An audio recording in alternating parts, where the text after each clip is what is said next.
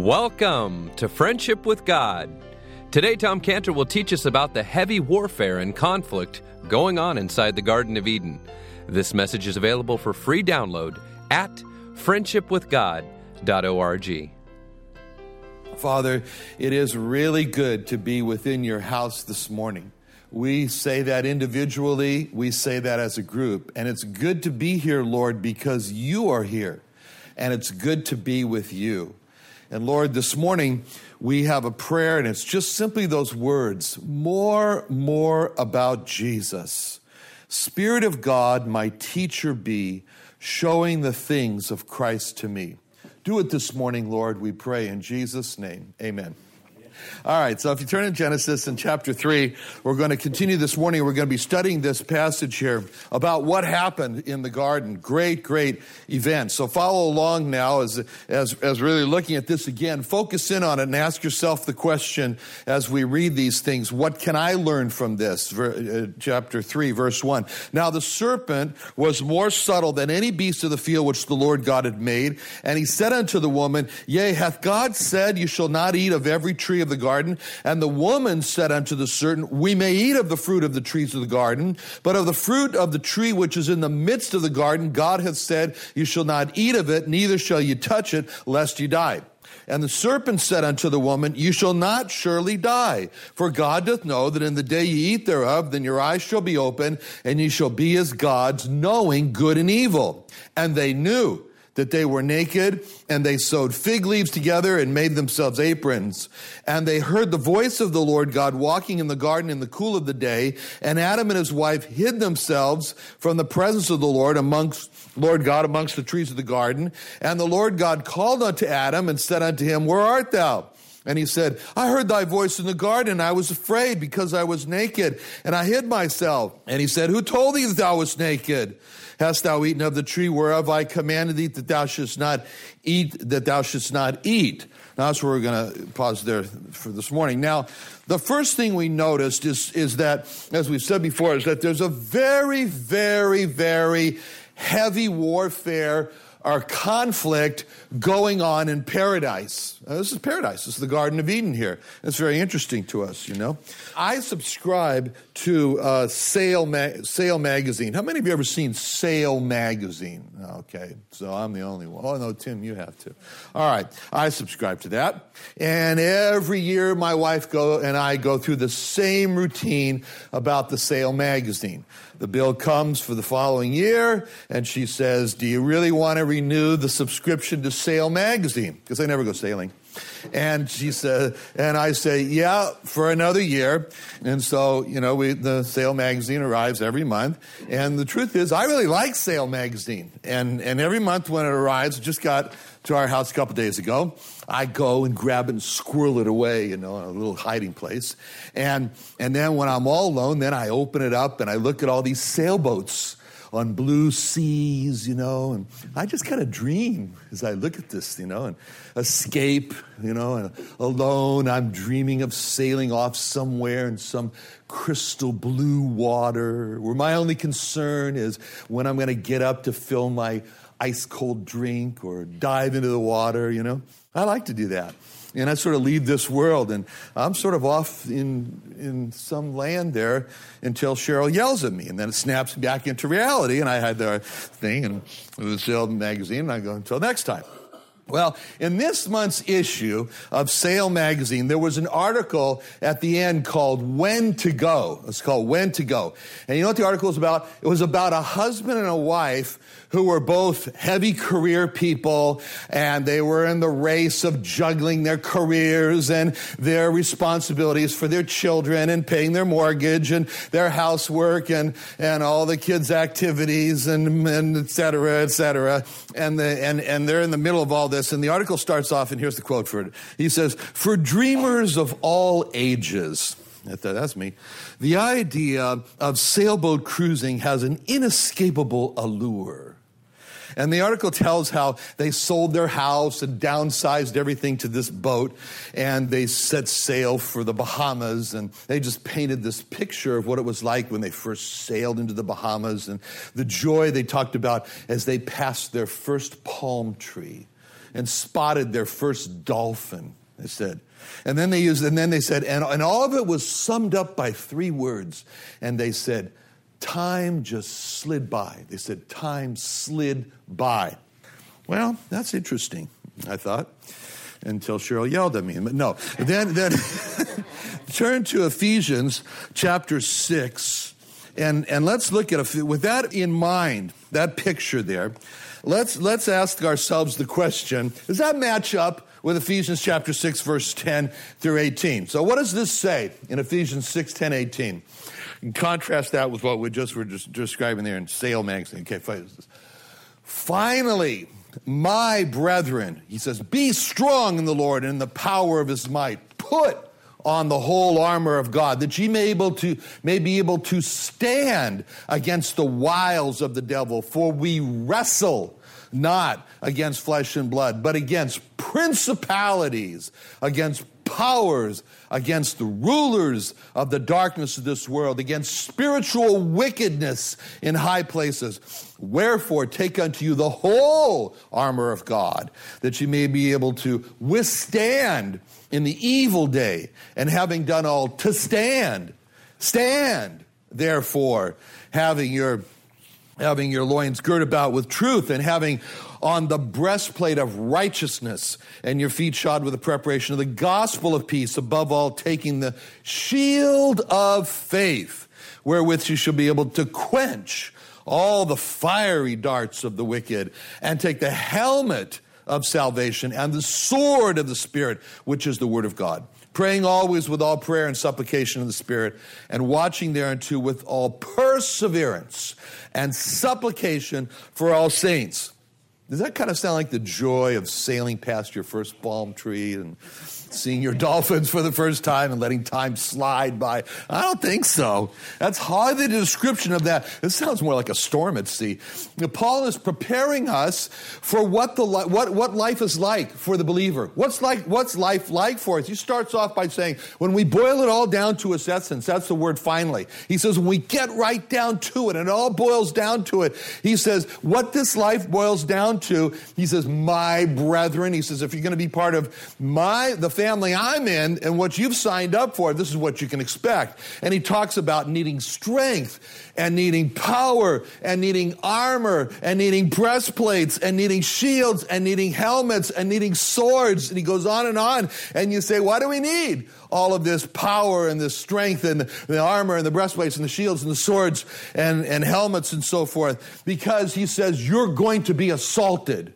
You're going to be assaulted by an unseen but very real devil, by, by who he calls principalities, he calls powers, by rulers of spiritual wickednesses, and he talks about arrows that are on fire. So, in other words, they've been dipped in pitch and they're on fire, and he calls them fiery darts. And he says, and it's going to be a close conflict, body to body, wrestling with the sweat of it all. And they're going to come in like a flood to shock you, and then they're going to stay there like a siege to wear you out. And that's what he says. And if you said to Paul, Well, Paul, what do I got to do? What's my goal? He says, Your goal at the end of all of this is just be left standing. He said, just stand. Don't worry about the go forward. Just stand through it. He said, look at how many times he says that. He says, you need to be able to stand against the wiles of the devil. He says in verse 13, you need to be able to withstand in the evil day. And then again in verse 13, he said, having done all to stand, just stand. And then he says in verse 14, stand. And so after you fought and you, you held your ground against all the wrestlings and the sieges and the attacks and everything, he says, if you're standing, you did, you did good. That's what your goal is. And if you're standing, then you'll be still praying. And you'll be praying because you'll be continuing to believe that God is worth praying to that God is good and that you'll be still dependent on Him. And therefore, you're going to be praying. And he says, so that's why he says, stand, and the, the mark that you're standing when all the dust settles and all the smoke is cleared is in is verse 18 where he says, praying always. You kept praying with all prayer, and there's double emphasis, and supplication in the Spirit, and you're expecting, you're watching, and you've got perseverance, and you keep on calling out to God. That was a great thing about Mike Hayner. Is that right up until the end, he was thanking God, he was praising God, he was appreciative for all of you. He told me many times, thank the people for praying for me. What did he do? He stood until the end. And so he says, so Paul says, what do you need to do in order to be able to stand? He says, first thing, he says, you need truth. He says, your loins girt about with truth. Thy word is truth. This Bible is truth. John 17, 17. We need to know the Bible in order to use it in the battle because this is our authority. This is the authority. This is God said this. God said this. And so we're surrounded by that truth. And not only that, this Bible is identified as, the, as our sword as well. It's the offensive weapon, as you know. And then righteousness. He says, you need righteousness. Positionally, you need a righteousness before God that's not your own. That's the righteousness of Christ. That's the righteousness of the Lord Jesus Christ. You need to be covered in that righteousness. We had the service this morning about speaking about the covering of the blood of the righteousness of Christ. The blood of Christ speaks of his righteousness. We need that, not to rely on our own righteousness, on our own good works in order to merit ourself before God. No, no, no. We need righteousness of Christ, but we also need personal righteousness. There's one thing that'll knock us out of the game. It's a personal sin. It's a moment of a bad decision. It's an indiscretion. It's a mistake or whatever you want to call it. And it can very easily knock you off for life. It can. It can. So he says righteousness. And then he says preparation of the gospel of peace. You know what that is? That's being occupied with God's business.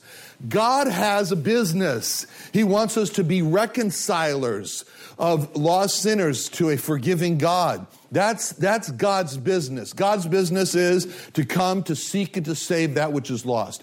And when we are occupied with that business, then we're going to be also in a position where we're going to be able to stand.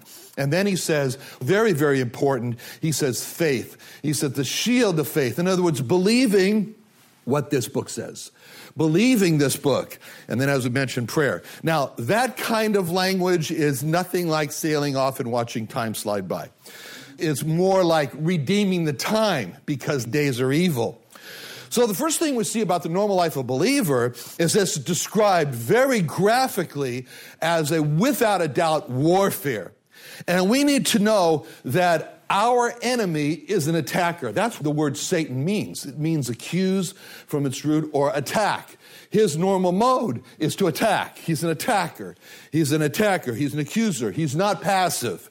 And you might say, if that's true, then what's the value here that we come to this passage here in Genesis 3? How does this really portray this? How does this really help us? Well, in this scripture of Genesis 3, where we are right now, God has distilled down to us essential facts of what happened so that we can study them and study them and study them and study them. Why? Because you know how pro football teams prepare to go on the playing field with their opponents? You know what they do? They spend hours watching the videos of their opposing teams. That's what they do. And they watch those videos of those past games over and over and over again. And as they watch them, their coach asks each of the players to carefully observe and learn about what are the attack strategies of the team that you will be facing. What are their favorite plays on the field? What are their individual strengths and weaknesses? How, how well or how not so well do they function as a member of a whole team? but it's constantly reviewing. And they do all this so that when the time comes for them to meet this opponent on the playing field, they know exactly what to expect. Why? Because they've studied their enemy in action. They've spent time viewing those videos. Well, you know what God has given us in these verses here? It's the video. This is the video of the opposing team right here. And he's saying to us, study it and understand what is the strategies of the enemy? What are his favorite plays? And what are his strengths? And what are his weaknesses? And watch it over and over and over again. So that, that's, that's the great value of this passage here is, is to be able to study our enemy the devil's tactics. So we saw the devil's tactics. We see the devil's tactics here. We saw the parallel passage in Matthew chapter 4. And just turn to that for a moment as we're going to look at something, a pattern here. Matthew chapter 4, verse 2 because there it says the Lord was also in his place of temptation, like Eve, like Adam, Matthew 4. And what it says there in verse 2 is that when he had fasted 40 days and 40 nights, that's a long time, he was afterward a hungered. Guess so. I'm hungry if I fast 40, 40 minutes, you know, but anyway, he, he was hungry after 40 days and 40 nights. And when the tempter came to him, he said, If thou be the Son of God, command that these stones be made bread. And you can, he says, bread, that's a fiery dart. Right there is a fiery dart. That's a flaming arrow that will do a lot of damage if it's not extinguished. Because that comes over, and if you don't put that arrow out, it's going to burn, burn, burn, burn to a lot of extension. What's the flaming dart? Oh, the smell of the nice, hot, delicious soft bread.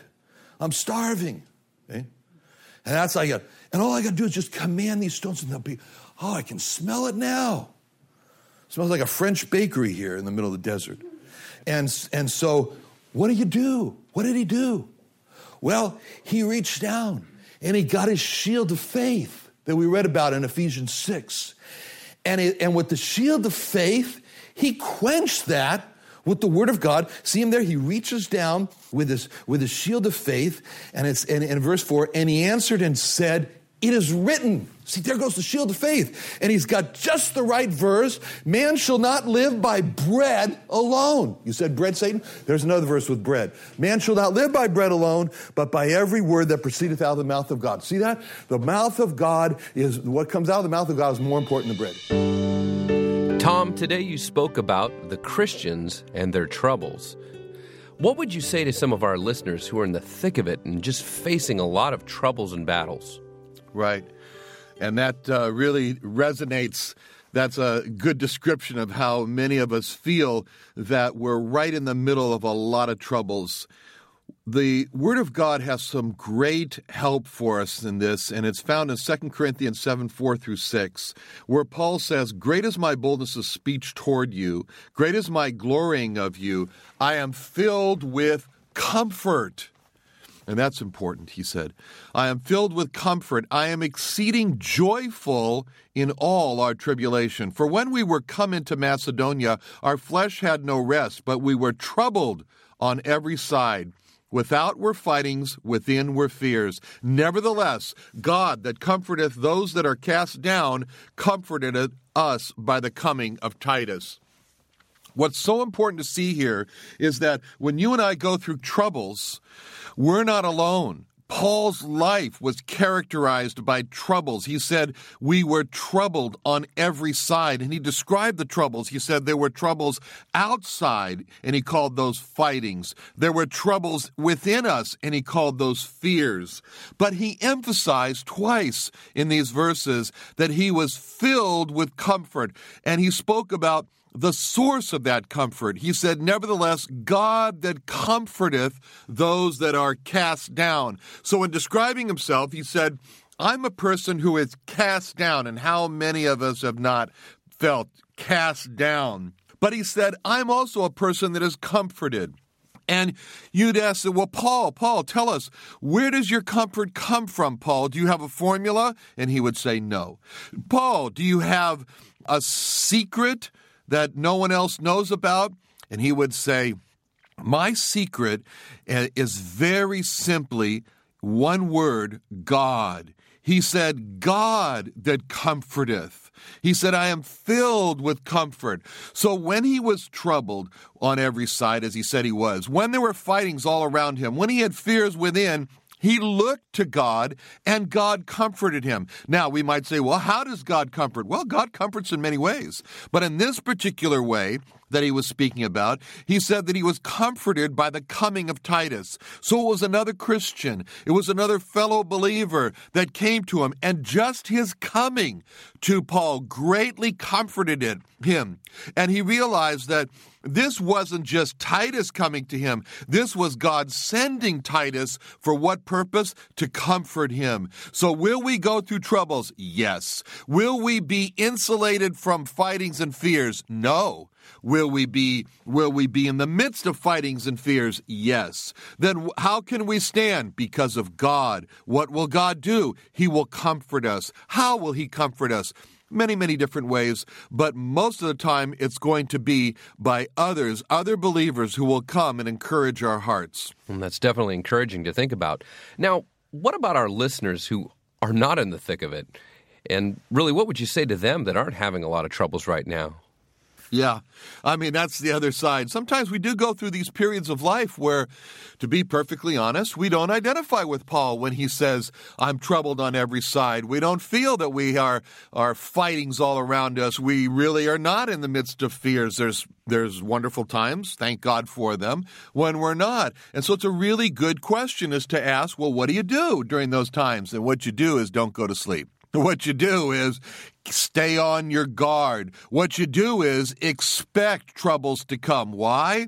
Because the because Paul said in 2 Timothy 3:12, "Yea, all that will live godly in Christ Jesus shall suffer persecution. That's a promise that it's right around the corner. In Galatians 5:11, Paul said, "And I, brethren, if I yet preach circumcision, why do I yet suffer persecution? Then is the offense of the cross ceased. So Paul spoke about the offense of the cross. One thing is for sure if we are being faithful to the Lord. We are speaking to our friends. We are speaking to our family. We are speaking with everyone we come in contact with about the cross. What about the cross?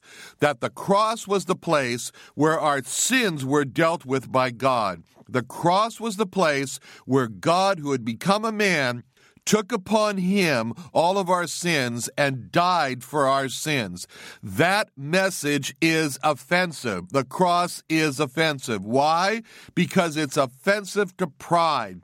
To say that our leader hum- humbled himself making himself of zero reputation, and laid down his life on a cruel cross to be tortured to death on that cross is offensive. And that's why it's called the offense of the cross. And so if we speak that way, then that our message will be offensive and we will have problems. It's very true and great advice.